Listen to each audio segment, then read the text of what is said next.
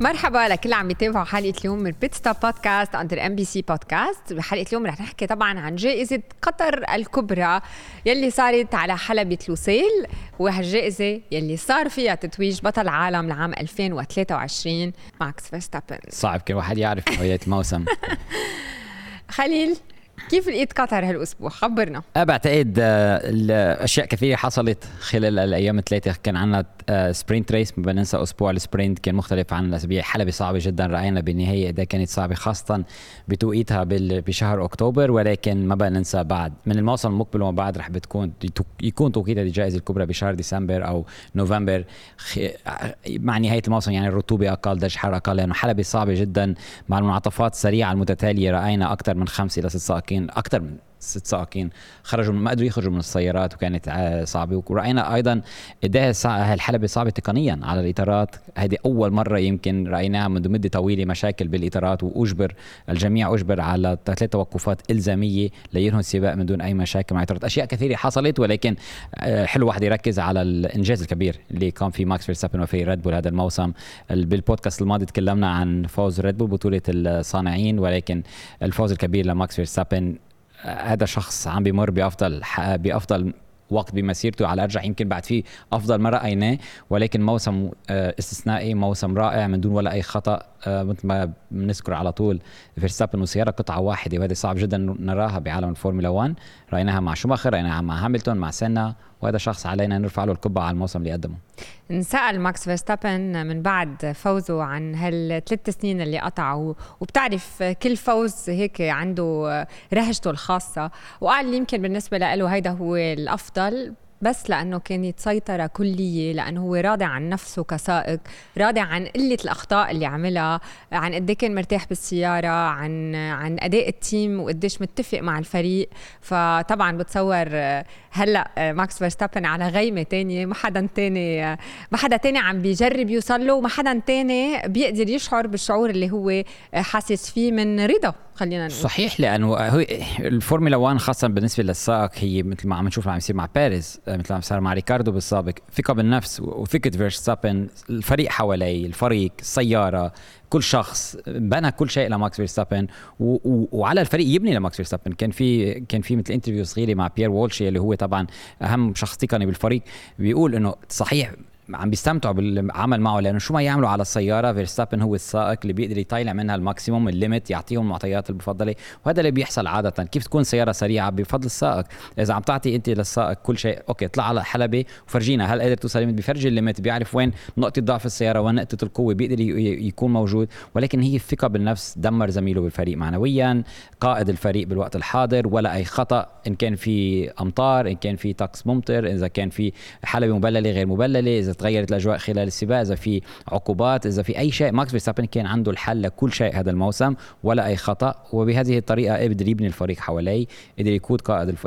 يصبح قائد لهذا الفريق قدر يطور سيارة ووصل لمرحلة من مسيرته الآن. أنا برأيي الشخصي بدنا نعد الأرقام معه فقط. طبعا عد الأرقام. الفرق الوحيد في سبين بعتقد لنقدر نشوف صراع بال 2021 مثل 2021 خاصة للمرحلة اللي وصل لها ماكس فيرستابن وفريقه. ما بننسى أيضا هذا فريق خلف ماكس فيرستابن. آه كمان صار عندهم خبرة بطولة العالم صار عندهم خبرة بطولات العالم خبرة تطوير سيارة خبرة كل شيء. عندهم عندهم أهم مهندس بعالم الفورمولا 1 اليوم يلي هو أدريان نيوي. لا لا أي لنقدر نشوف بعتقد معركة حماسية بين فيرستابن وشخص آخر. لازم تكون السيارة الأخرى أسرع من ريد بول. ما بعرف من وين بتجي هذه السيارة آه ما حدا بيعرف يعني بالعطل. رأينا تطور فريق ماكلارن هذا الموسم بنصف الموسم بيعطي نقطة استفهام كبيرة إنه ممكن نرى شيء مختلف في الموسم المقبل. إيه إذا كمان خففوا شوي ريد بول يعني كمان نسال ماكس فيرستابن عن الفريق إنه في شي مرة بتقول للفريق بدنا نعطي أكثر قال لهم الفريق دائما عم يعطي ال maximum. أنا مني يعني في ناس بالفريق إذا حتى بدك تنسى ادريان نيوي كل باقي الفريق من تقنيين وكل اللي بيشتغلوا بريد بول عم يعطوا ال maximum لماكس فيرستابن. من جهة ثانية بتلاقي بيو لبيريز عم بيقول السيارة عم تنعمل لماكس فيرستابن مش لابني. بس بس, بس هو شيء طبيعي. مم. لما مين السائق الأسرع؟ مين رح يخطفنا بطولة العالم؟ بدنا نعطيه نريحه داخل مين السيارة. مين الباقي معنا؟ اللي صحيح وباقي معه لمدة طويلة. ولكن من بعد التطويرات اللي حصلت على السيارة بعتقد بجائزة إسبانيا الكبرى صارت سياره هو هو فيرستابن طريقة قيادته مختلفة عن بيريز. بي بيتطلب أكثر من السياره من الجهة الأمامية. و suspension أو جهاز تعليق الأمامي لسيارة ريد بول هو لفيرستابن هذا شيء طبيعي ومعروف. لهذا سبب بيريز تراجع. هو بداية الموسم بيريز كان جيد كان ولكن فيرستابن بعد ما كان مرتاح بالسيارة. بس جلبوا التعديلات اللي بده إياها فيرستابن. وغير ذلك معنويا تفوق على بيريز. صحيح إنه واحد بيخسر 10 20 من الثانية ولكن الفرق أكبر. ومعنويا عم نشوف أخطاء كثيره من بيريز على يلاقي حل بأسرع وقت ممكن.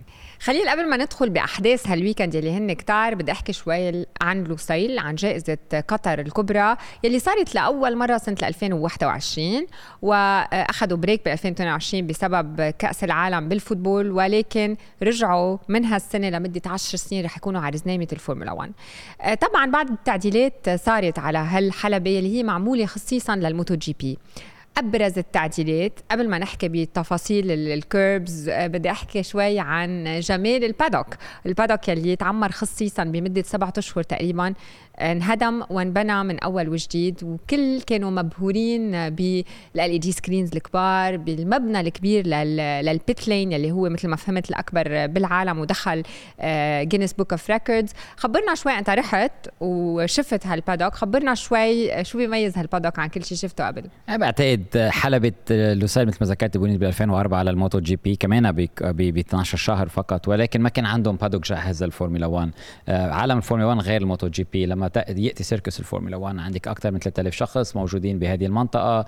المشاهير ال VIPs ال paddock club في أشياء كثيرة بتتطلبها وشيء مهم مثل ما ذكرتي مبنى ال pit. كانت كانوا جراجات ال pit صغيرة جدا. هي معمولة خصوصا كانت للموتو جي بي.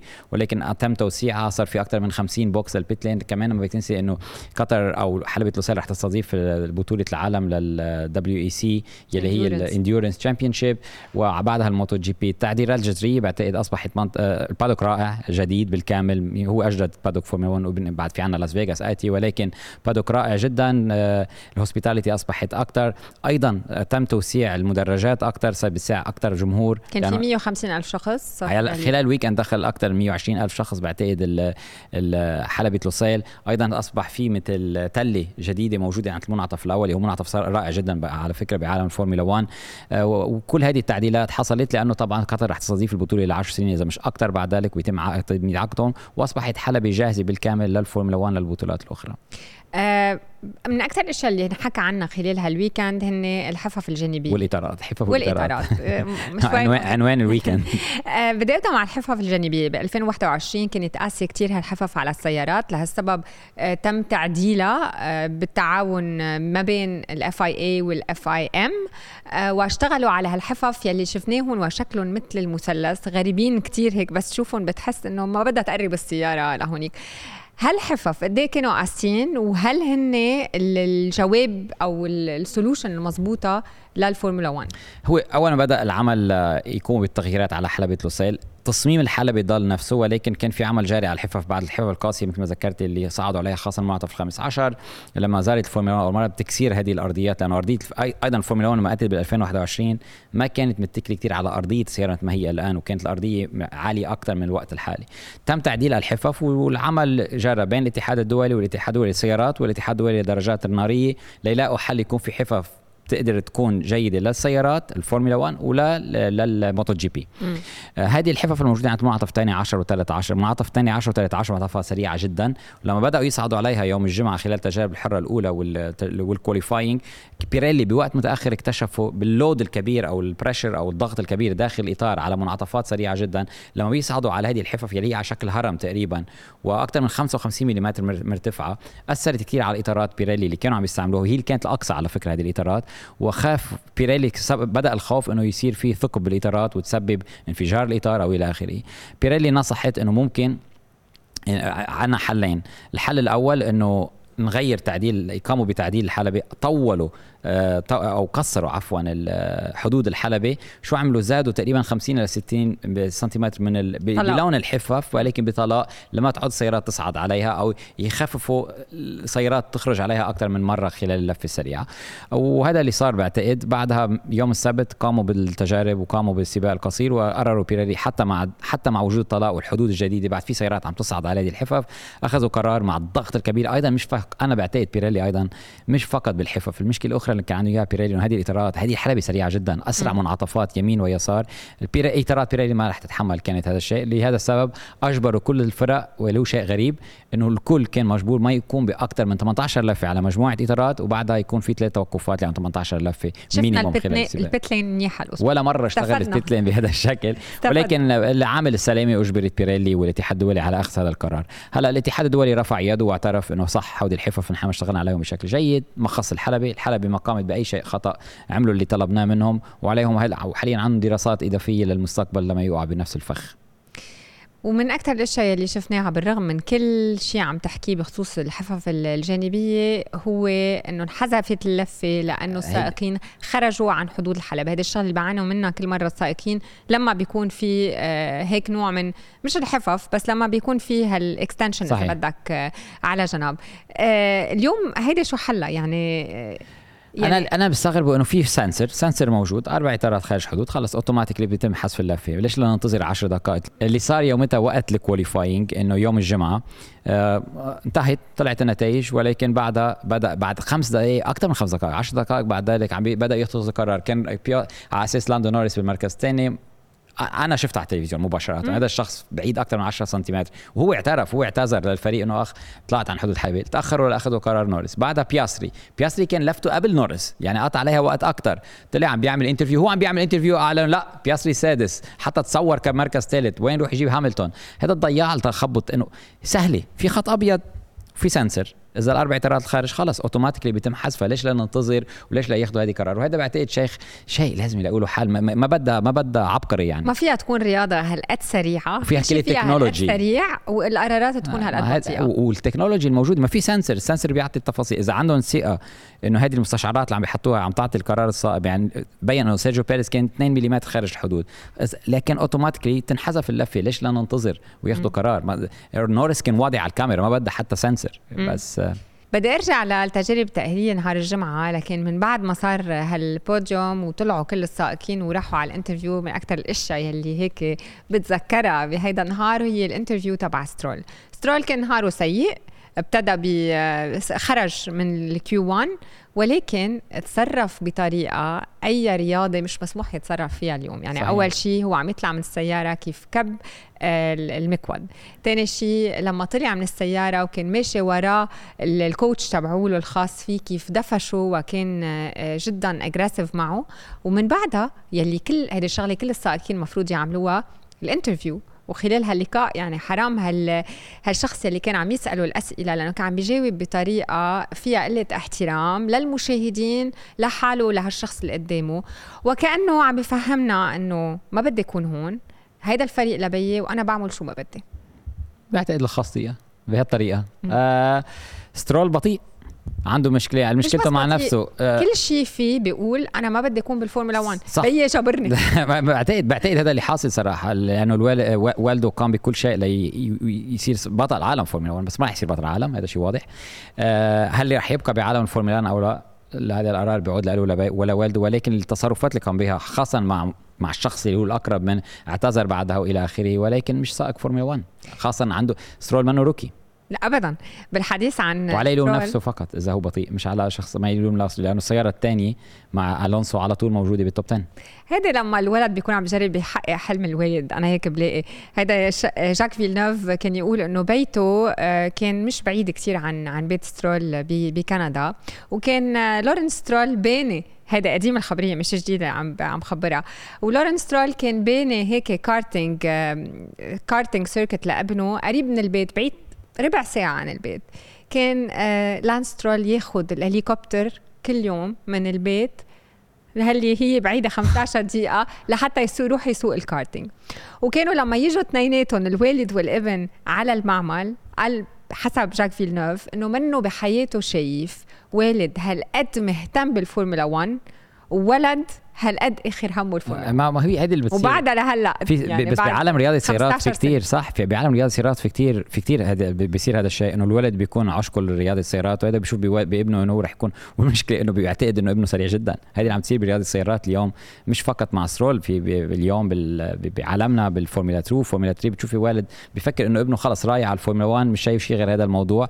وهي صعبة يعني لكن صحيح حتى ببطوله الفورمولا 3 كان لانس سترول الوحيد اللي عنده motorhome لإله. يعني كانوا كل السائقين يروحوا مع فرقهم يتبهدلوا شوي وهذا ولكن سترول عنده ال motorhome اشترى من فيراري الوالد يجي بال motorhome يجي بالهليكوبتر اعطاه كل شيء. لأنه عم صراحة الوالد رمى كل شيء. حتى بتحضيره لبطولة العالم للفورمولا 1 كان بالفورمولا 3 اشترى سيارة ويليامز ثانية تايسو تاي كان يقود لورنس رو... عفوا لانس سترول كان يذهب لبول ريكار لحلبات أخرى بسيارة فورمولا 1 ليكون جاهز أكثر إنسان قاد كيلومترات تجهيزا للفورمولا 1 هو سترول وأداؤه ما كان سيء من موسمين ولكن الآن في تراجع مثل ما ذكرت يمكن بعتقد بدأ يفقد الاهتمام بالبطولة خاصه إنه زميله عم بيدمره كل أسبوع. إيه ما بتحسه ما بقى عباله يكون هنيك وعم يتصرف مثل لكن مثل ولد ثري جدا و... ولكن و... هذا الفريق عنده sponsors هذا الفريق عنده هو بي هو كسائق فورمولا 1 هو سفير هو عنده sponsors للفريق الوالد جايب sponsors جايب مستثمرين بالفريق. إلى أين؟ هنا السؤال الكل بيسأله هل راح يبقى لورنس سترول اهتمامه بالفورمولا إذا والد إذا ابنه بده يترك البطولة أو لا؟ هل في أحد آخر راح يشتري هذا الفريق؟ هل إدارة الفريق لأنه الوالد بعده اكبر أكبر الملاك من الفريق يعني بيأخذ القرار الأخير. آه هون هلا انت عم تحكي تذكرت الفرق بين بين حدا مثل سترول وشخص مثل راسل. راسل كان مؤخرا كمان بلقاء وكان عم يحكي عن هيدي الشغلة عن إنه هو جاي من عائله آه، مرتاحة نوعا ما ولكن كل حياتهم آه، مفهمهم بيهم إنه ما بتقدر توصل مطرح إلا لحتى تشتغل زيادة وتعمل وتعطي أفضل شيء عندك. من هيك اليوم هو عند أول فرصة له كان بيترك وين كان بالعالم لحتى يكون على ال simulator لحتى يكون عم يتمرن لل race الجاي. وبتصور كمان كلها هيدي لها علاقة بالشغف للرياضة وبحب صحيح. شو عم إذا ما في واحد بحب شغلته. ما رح يوصل محل 100% لو مع شو ما عمل. 100% خلينا نرجع ننتقل لل sprint race لأنه بتصور أحلى شيء كان خلال هال weekend هو هالسباق القصير. مع إنه كان فيه شوية آه آه هيك آه مثل العادة اللي عم بتصير كل مرة بالسباقات القصيرة ال safety car على مرتين شفناها. ولكن السباق القصير كان حماسي كان فيه أكشن كان البوديوم لذيذ آه، كيف لقيته؟ في حوادث كثير إيه؟ حوادث كثير حلبة صعب جدا التجاوز عليها. لما يكون في فرص كثير للتجاوز ورأينا لما يقوموا بفرص تجاوز عليك أن ترمي كل شيء. ما, ما بننسى كانت ما زالت الحلبة ما فيها خط تماسك ممتاز بسبب السف... ال... ما بنسى الغبار اللي كان موجود تخرج عن خط التسابق بيصدموا بعض. ولكن كان في حوادث كثير حصلت. safety car آه، خط... ما رأينا لاربع لفات تسابق. آه ماكس فيرستابن انطلق من آه ماكس فيرستابن بدأ يقترب من آه بياستري ولكن الجميل إنه بياستري فاز. بياستري عم بيقدم موسم خرافي. هذا ال rookie آه عم إلى جانبه مش أي زميل. لاندو نوريس مثل على مستوى ماكس فيرستابن سريع طوال الوقت قليل أخطاء. ولكن كان في أخطاء كثيرة من لاندو نوريس هذا الأسبوع بسبب حدود الحلبة. خطف الفرص هنا بياستري آه وحلو نشوف سائق rookie عم بيفوز بال F1 sprint فاز بسباق F1 sprint قبل ما يفوز حتى نوريس بسباق بالفورمولا 1 ولكن F1 sprint كان جيد. بعتقد جميل مليء بال مثل ما ذكرت بالحوادث اللي المفاجأة هي إطارات ال soft. اللي خرجوا على الاطارات soft ما كان عندهم معطيات ولا أحد كان عنده أي معطيات عن الإطارات. كانوا معتقدين ما بعرف كيف كانوا معتقدين رح يكون ب 19 لفة هذه الإطارات. ولكن لحسن حظ السيارات اللي كانت على إطارات soft شفنا آه، آه، راسل خطف الصدارة لمدة لفتين بعد إطار ال medium أعطى السباق لصالحهم.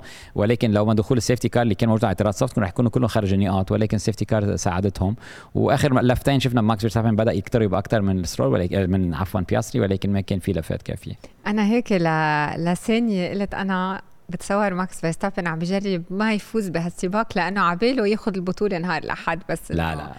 wishful thinking ما أكيد لا. فيرستابن أنا بعتقد من الأشخاص كل تجارب بده يكون مركز أول كل لفة بده يكون الأسرع كل سباق بده يحاول يفوز فيه. هو هذا من هذا النوع أشخاص مثله مثل الأشخاص ألونسو مثل هاملتون. في عندك أشخاص ولكن صار بس صار تغير فيرستابن صار ناضج أكثر ما يخاطر ما يأخذ المخاطرات اللي كان يعملها قبل ما يخاطر يعمل حوادث جمع النقاط. كان بده المركز الأول ما في أي شك ولكن ما ما كان عنده وقت كافي. وهذا اللي ذكره بياستري إنه كان لو في وقت أكثر كان يمكن على رجع فيرستابن وصل ولكن جميل جدا. أنا برجع بقول عودة ماكلارن ولا أروع. هذه بدها مسلسل لحاله كيف عاد هذا الفريق. وين كانوا بداية الموسم؟ وين صاروا اليوم؟ فعلا. ونوريس نوريس بالحديث عن أخطاء. نوريس هيدا اللي قاله. قال إنه آه، اخطائه خسرته فوز. لأنه أكيد بتصور كان عم بيشوف حاله على على كان سريع. إيه. كان سريع بالمركز الأول نهائي بالسباق القصير. يمكن يمكن بالسباق القصير نعم سباق طويل على الأرجح. لا لأنه ال stint الأول كان جيد لا بس ما حدا بيعرف لأنه يمكن لو تفوق عليه بالانطلاقة. شفنا الريد بول لأنه سيارة ريد بول مصممة للإطارات مصممة إنه تتعامل اطارات ماكس فيرستابن بيتعامل مع إطارات بطريقه رائعة وهون ما كان في تعامل مع الاطارات هون كان في ثلاثة sprint race داخل سباق واحد وكانوا طوال قطع ضغط. ولكن بال sprint بعتقد نعم نورس لو لو ما كان لو كان قليل الأخطاء نورس كان بعتقد من يا هو يا يا بياستري يا فيرستابن هو هن ثلاث سيارات كانوا رح يفوزوا هذا ال weekend. ومن الحوادث المهمة اللي صارت خلال هالسباق هو الساندويتش ما بين هولكنبرغ بيريز ومين كان الثالث أوكن. أوكن. أوكن. وهون يعني أنت كمشاهد عمين حطيت الحق لا بعرف إنه حادثة هي race صح بس أكثر أوكن ما بعتقد كان عارف إنه بيريز على جنب. آه، سيارة آه، هولكنبرغ أعطاه مساحة لهولكنبرغ هولكنبرغ حاول يتفادى كل شيء ولكن كل وقت متأخر. آه، أوكون عاد بشكل عدائي على جهة اليمين لأنه لأنه كان بيعتقد إنه لما يشوفوا هولكنبرغ آتي سيذهب أكثر على جهة اليمين ولكن هولكنبرغ ما عنده أي مكان يذهب لأنه بيريز عم بيحاول كان يخطف فرصة ويخطف مركزين بدل مركز. بيريز المفروض ما يكون عم بيتسابق مع هذه السيارات ولكن تم حذف لفته أو لا هو ما تم حذف لفته هو تراجع هو السباق القصير كان. ولكن حادثة تسابق ولكن أضاعت نقاط ثمينة جدا على فريق هاس لأنه هاس بعتقد مع هولكنبرغ كانوا قادرين يسجلوا نقاط بيومي السبت والأحد. للأسف لهولكنبرغ. الحظ السيء بضل لاحق لهولكنبرغ مع مين ما يروح. نرجع لنهار الأحد وسباق نهار الأحد. بداية كانت سيئة لهاملتون خاصة يعني فريق مرسيدس يلي يلي كان عم بجرب أول شيء هاملتون يجرب يخطف أو يقرب من المركز الثاني ببطولة السائقين ولا مرسيدس كمان لحتى آه، تثبت حالها أكثر وأكثر ولكن شفنا هالحادث يلي بالأول سمعنا راسل ولويس كل واحد عم بلوم الثاني لحد ما طلع لويس وشاف الحادث ورجع اعتذر. وأنا شغلة كثير بحبها لأنه ما بتشوفها كثير عن كل كل السائقين حدا هالقد يعني يعتذر وين ما كان ويقول حق علي أنا بتحمل مسؤولية 100% صح أنا هذا شيء بحترمه بلويس هامilton على طول لما يكون في خطأ منه بيطلع وبيعترف بذلك وبيعتذر. آه اللي صار إنه فريق مرسيدس كانوا صمموا إنه لويس هاملتون على إطارات soft. هنا كانت مفاجأة إنه في سي... بعض السيارات طلعوا على إطارات soft يوم الأحد. كانوا يعملوا undercut ويقوموا باستراتيجي مختلفة عن السيارات الأخرى لأنه ما كان ولا ممكن يكمل إطار ال soft 18 لفة. ولكن اللي كان عم يفكر فيه فريق مرسيدس على انطلاقة لويس هاملتون من من الخط النظيف يتفوق على فيرستابن ويبنوا استراتيجي بعد ذلك. ولكن انطلاقة هاملتون كانت ممتازة وكان رح يخطف المركز الأول. من دون أي شك. مم. كان من الخارج خط تسابق مثالي ال grip أفضل وكان رح يخطف المركز الأول. ولكن راسل ما كان عنده أي مكان يذهب لأنه سيارة فيرستابن مثل اللي حصل باليوم اللي قبل. سيارة فيرستابن على جهه اليمين وما عند عنده أي مكان يذهب راسل واعتذر لويس هاملتون مرسيدس أضاعوا فرصة ذهبية. نقاط ثمينه يوم أمس أضاعوها. هل كان فاز بالسباق؟ من يعلم لأن راسل كان سريع. حتى من بعد ما تراجع على المركز الأخير جوا سيارات وحدة وتلو الثانية. آه، كان عنده سرعة جيدة بالإطارات. استراتيجي كانت مختلفة. كان أربع توقفات بدل ثلاثة بسبب لأنه الثقب اللي حصل من هذا الحادث ولكن جورج راسل كان سريع خلال السباق وفرصة ضايعة على فريق مرسيدس آه فرصة ضايعة على فريق مرسيدس للويس مثل ما قلت المستفيد الاكبر كان بياستري, بياستري لأنه طبعاً. أيضا حتى الونسو ألونسو آه وسيارة الكلير. اضطروا يبطئوا خلف اللي حصل ورا مرسيدس وبياس قال شكرا لكم. وهو بعتقد كتبها على تويتر بعد ذلك. إنه بيشكر اللي كان بالبولينج. شفنا بياستري بعد السباق بطل فيه نام على الأرض. شفنا لو مش لوسن سارجنت بوقت من الأوقات قال لهم مش قادر وانسحب. اوكن من بعد ما خرج قال أنا بلفة يمكن 13 14 هيك شيء ما عاد في تقيأت بقلب الخوذة لأنه ما كنت قادر قد ما كنت متضايق. درجة الحرارة شبهوها بالسونا. قال كأنه قاعد ب 80 درجة بقلب السيارة. أكيد أكيد إنه هيدا السباق وكلهم قالوا هيدا السباق الأصعب لإلي. من أول ما بلشت بالفورمولا 1 قد ما نحكي عن سنغافور إنه الحراره الحرارة عالية ورطوبة عالية بتصور قطر كانت أعلى من هيك بكثير خلال هال weekend صحيح مش فقط الرطوبة والحرارة لأنه حلبة قطر المختلفة عن سنغافورة هي المنعطفات سريعة عم تتطلب قوه قوة كبيرة لجسد السائق بتطلب قوة بدنية عالية جدا. G force لعب دور وفوق ذلك كان في رطوبة عالية جدا الأمس خلال الجولة كانت الرطوبة عالية جدا ودرجة حرارة مرتفعة. يعني برجع بعيد إنه توقيت جائزة قطر كبرى رح بيكون لاحقا بنهاية الموسم بنفس توقيت كلهم كانوا عم بليز الكبرى. خلينا بديسمبر. أكيد. ولكن هي حلبة صعبة حلبة صعبة جدا على السائقين ورأينا كان مستحيل. يعني وهيدي وهيدي بفرجي اللي كل ما بيقول إنه سائق الفورمولا 1 ما رياضي أنا بتحدى أي رياضي آخر يكون باللي قاموا فيه سائق الفورمولا 1 على حلبة قطر. لأنه ما عادش لأنه العالم بدها تفهم إنه لما يكون سائق الفورمولا داخل هذه السيارات حتى لو ما كانوا على منعطفات سريعة كانوا عم بيركض طوال الوقت. دقات القلب عالية لل 170 180 طوال الوقت 160 وخاصة لما بتكون على منعطفات منعطفات سريعة مثل حلبة قطر لأنه مقطع ثاني وثالث والأول كلها منعطفات سريعة بتتطلب الكثير من ال G force والقوة الذهنية وإلى آخره وهذا شيء بيأثر. حتى رأينا بعض السائقين بيفتحوا الخوذ طوال الوقت ليدخلوا بعدها كانت صعبة جدا صراحة. ألونزو ألونزو كمان بوقت من الأوقات حس إنه مقعده عم يحترق وقال لهم فيكم تكبوا علي مي وقالوا له هيدي الشغلة مش ممكن تصير. وكان عم يشرح إنه مش بس كل شيء حامي وكل شيء سخن حتى المي اللي عم يشربوها أكيد بتكون حلوة هي المي وين ما كنت على أي حلبة بعد عشر بعد لفتين بتذكر لما أنا كنت بعد لفتين خلص بتصير مي ساخنة جدا يعني ما آخر شيء بدي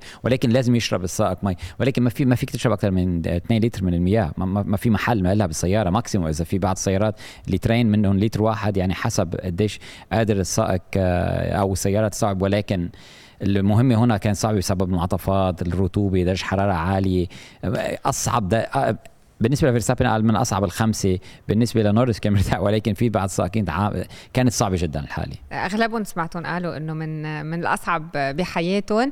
يعني وبوقت من الأوقات منيح اللي خرج لوجن لأنه معقول كان يغيب عن الوعي قد ما قد ما كان متضايق.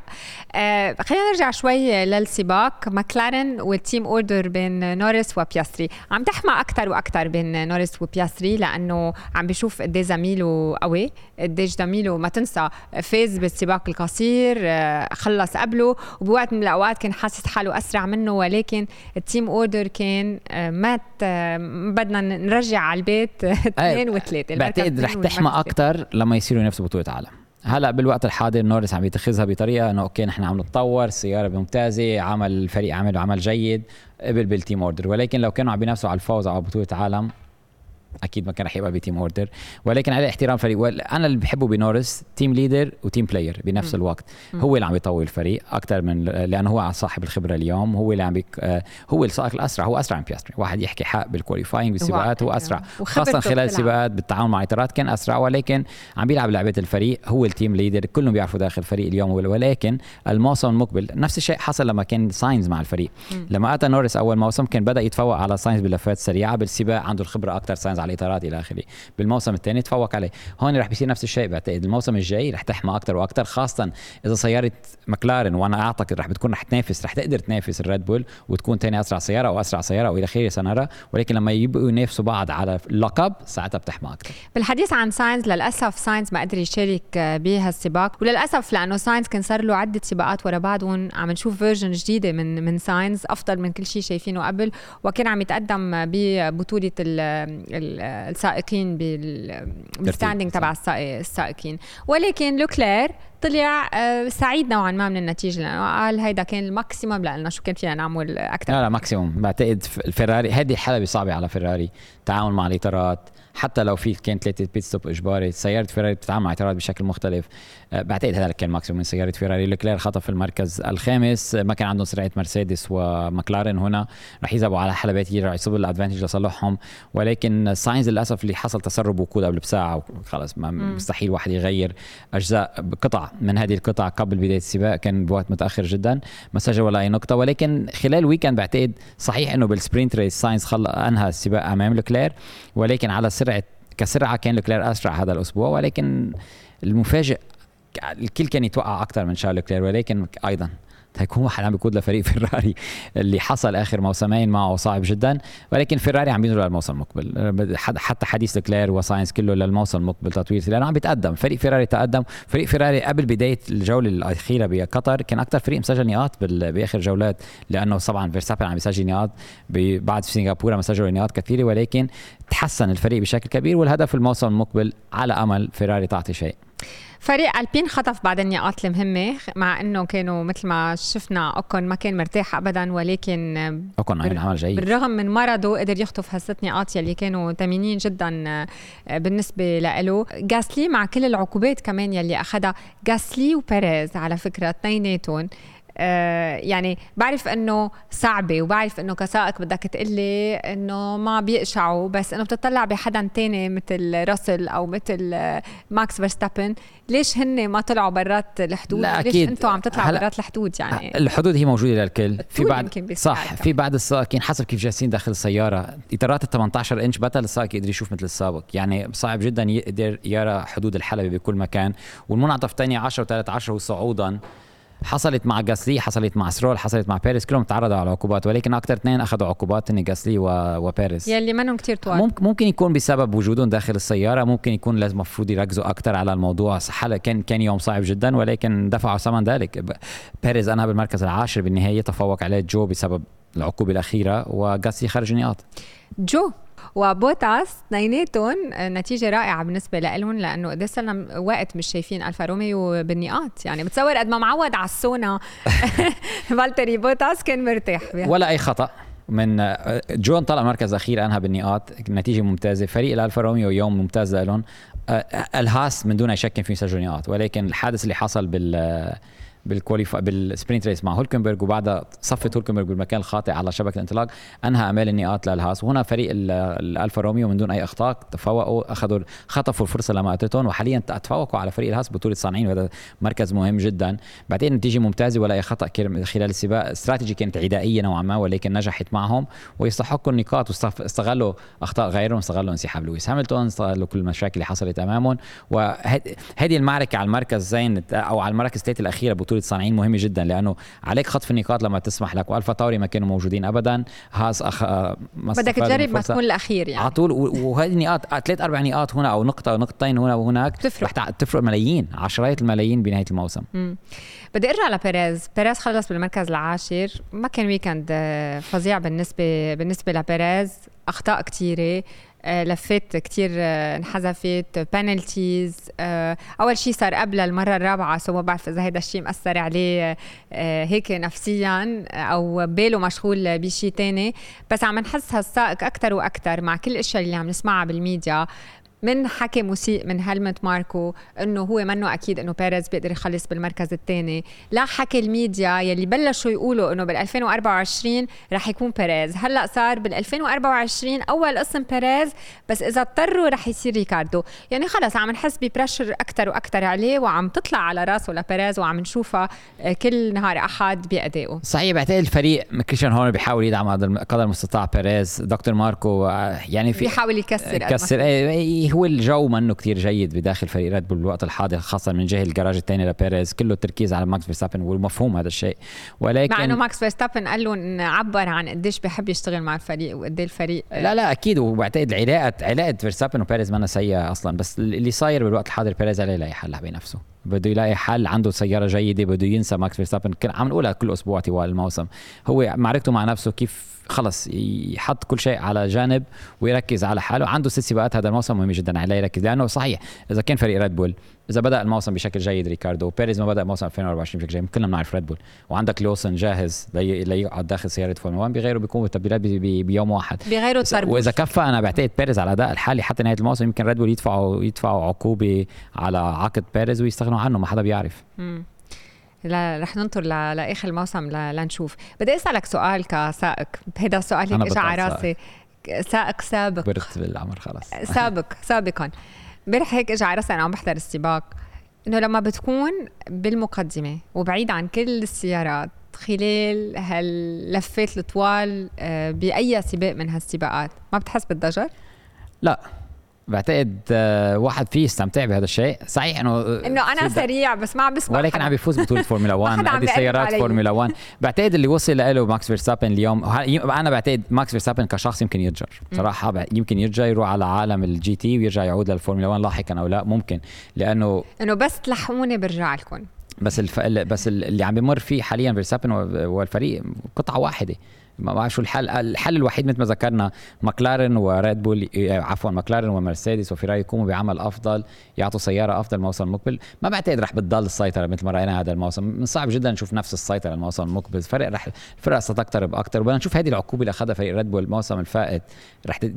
أكيد رح بتكون بتأثيرها الآن لسياره موسم 2024 سألتك السؤال لأنه طلع تقرير بفرجي تراجع كتير كبير لمتابعي الفورمولا 1 واللي بيتحدثوا عن الفورمولا 1 على مواقع التواصل الاجتماعي بالآونة الأخيرة يعني سنة 2023 عم بيشوفوا تراجع كتير بكل الناس يلي they follow الفورمولا 1 عن جديد مقارنة مع موسم مثلا 2021 يلي كان الأعلى آه، أو موسم 2018 يلي حتى كان كان من الأكثر انخفاضا بالنسبة للمتابعة وقديش الناس مهتمة بالفورمولا 1 وبدل ما يشوفوا أشياء إيجابية عن الفورمولا 1 مثل حماسة سرعة كل هالأشياء عم بيشوفوا أكثر كلمات مثل مضجر وملل وكل ها ال vocabulary يلي عم يستعمل لحتى يوصف الفورمولا 1 اليوم مع السيطرة. يلي هذه شغلة بتصير كثير بعالم الفورمولا 1 كل ما فريق سيطر على على فترة طويلة.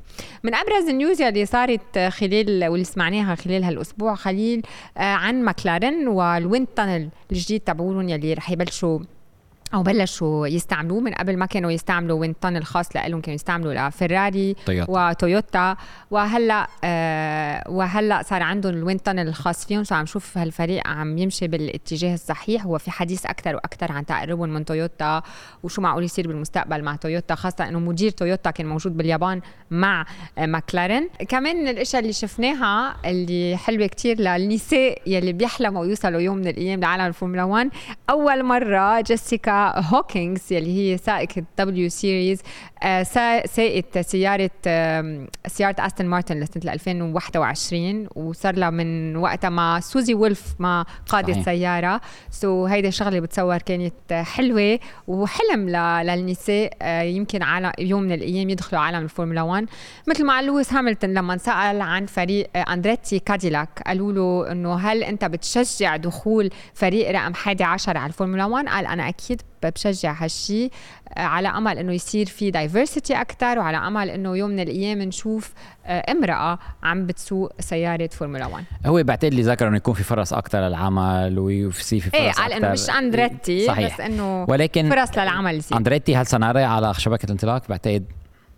أنا قلتها بداية الموسم رح يعانوا ما عندهم معاناة كبيرة ليقدروا يقنعوا فرق الفون لأنه ما بنسى الاتحاد الدولي رسميا وافق إنه أندريتي ال application اللي كان بها كانت جيدة ويستاهل دخول عالم الفورمولا 1 شو بيعني هذا الشيء؟ يعني إنه حاليا الاتحاد الدولي رمى أندريتي على الفرق وإدارة الفورمولا 1 ليبرتي ميديا يلي هي FOM وعليهم يلاقوا حل معهم آه، آه، التجاري. لأنه بإدارة بالفورمولا 1 اليوم في العقد التجاري وفي العقد التقني. الفرق ما بدهم أندريتي. ليش ما بدهم أندريتي؟ تكلمنا عن الموضوع لأنه الجوائز المادية بدها تقسم تصير على 11 فريق بدل 10 فرق. آه، لو إذا أندريتي دخل عالم الفورمولا 1 اليوم عليه يدفع فقط 200 مليون وهي قيمة فرق الفورمولا 1 أصبحت أعلى من ذلك وبينزل من قيمة الفرق. الفرق كلها اعترضت ما بدها أندريتي. إدارة الفورمولا 1 ما بدها أندريتي. الحل الوحيد لاندريتي يدخل عالم الفورمولا 1 يشتري فريق موجود. هل ألبين بدهم يبيعوا؟ هل ساوبر؟ نحن بنعرف إنه أودي استحوذت على ساوبر. هل في في كلام كثير إنه أودي مش جاهزين شكلهم لدخول عالم فورمولا 1 شكلها أودي عندهم مشاكل كثير بتطوير المحرك. مع إنه كانوا بقطر وكانوا حاطين سيارة هن موجودين وين ما كانوا وعم بينجبوا لكن يقال يقال يقال بالوقت الحاضر إنه محرك اللي عم بيكون تصميم عم بتكون أو في شركة أودي عم بتصمم محرك power unit كامل شكلهم عندهم مشاكل كبيرة ويمكن أودي تتخذ قرار وترجع تتراجع عن ويبيعوا يبيعوا ال franchise أو يبيعوا الفريق. لا لا أندريتي. أندريتي هل رح عنده أموال يشتري فريق آخر؟ لأنه نحن بنعرف إنه أندريتي ليدخل على الفورمولا 1 عليه يدفع فقط 200 مليون. حاليا الواحد يشتري فريق فورمولا 1 بده أكثر من 600 700 مليون ليشتري الحصص بداخل فريق فورمولا 1 أشياء كثيرة حاصلة خلف الكواليس ولكن حتى الآن أندريتي حصل فقط على موافقة الاتحاد الدولي إنه هو جاهز يدخل بطولة ولكن ليدخل بطولة عليه ياخذ موافقة الفرق والفرق وإدارة الفورمولا 1 هلا في شغلة كثير مهمة. ممكن ممكن إذا إدارة الفرق الفورمولا 1 إدارة الفورمولا 1 والفرق يقولوا لا لأندريتي أندريتي يرجع يروح عند الاتحاد الدولي لأنه داخل آه، تحت القانون الاتحاد الأوروبي. لأنه ال FIA موجوده بأوروبا. أي. الاتحاد والفورمولا 1 وعقد الكونكورد صار بأوروبا. ممكن يلجأوا للاتحاد يصير في محاكم ويمكن هذه آخر شيء الكل بده إياه. أكيد. نضل أصلا عم نتابع الموضوع أسبوع ورا أسبوع. آه بعد أسبوعين الفورمولا 1 رايحة على أوستن. كلمتين عن أوستن خليل. حلبة ولا أجملت لما صمموا حلبة أوستن استعانوا بأكثر من ست سبع سائقين فورمولا 1 تكلموا عن بعض المنعطفات. فيها منعطفات سريعة متشابهة بحلبة سيلفرستون فيها منعطفات بطيئة في كل فيها كل أنواع المنعطفات. كل مقطع شيء خطوط مستقيمة طويلة على طول بتعطينا سباقات جميلة بتعطينا سباقات حماسية. رح نشوف sprint race هنا كمان صح؟ sprint race بأوستن. إيه. آه يلي هو أول مرة بنشوفه بأوستن بعتقد وهي ما زالت هي جائزة أمريكا الكبرى مع إنه دخول ليبرتي وجلب ح- وفيغاس بعدين صحيح ولكن من فيها. جمهور مكسيكي كبير موجودة بمكان رائع وأكثر حلبة يمكن تستوعب جمهور بيوم واحد رأينا الموسم اللي فات رقم قياسي بعتقد مين بتناسب؟ فيراري؟ بتناسب في الر- ما هي لأنه فيها ثلاث مقاطع مختلفة. بتناسب ريد بول رح تناسبها طبعا. لأنه بيناسبها كل شيء لريد بول آه بعتقد المقطع الأول بيناسب ماكلارن المقطع الثاني بيناسب فيراري المرسيدس ممكن تكون جيده عليها. بعتقد رح تعاني على الخطوط المستقيمة. بعتقد ستكون معركة المركز الثاني جميلة جدا هناك. صح مزبوط خلصت البطولة بالنسبة لماكس فيرستابن ولكن المركز الثاني والثالث بعدها على عم يعني- الصانعين والسائقين. صح صح. لكن رح نحكي أكثر عنهم بالحلقات المقبلة من بيتستوب thanks خليل.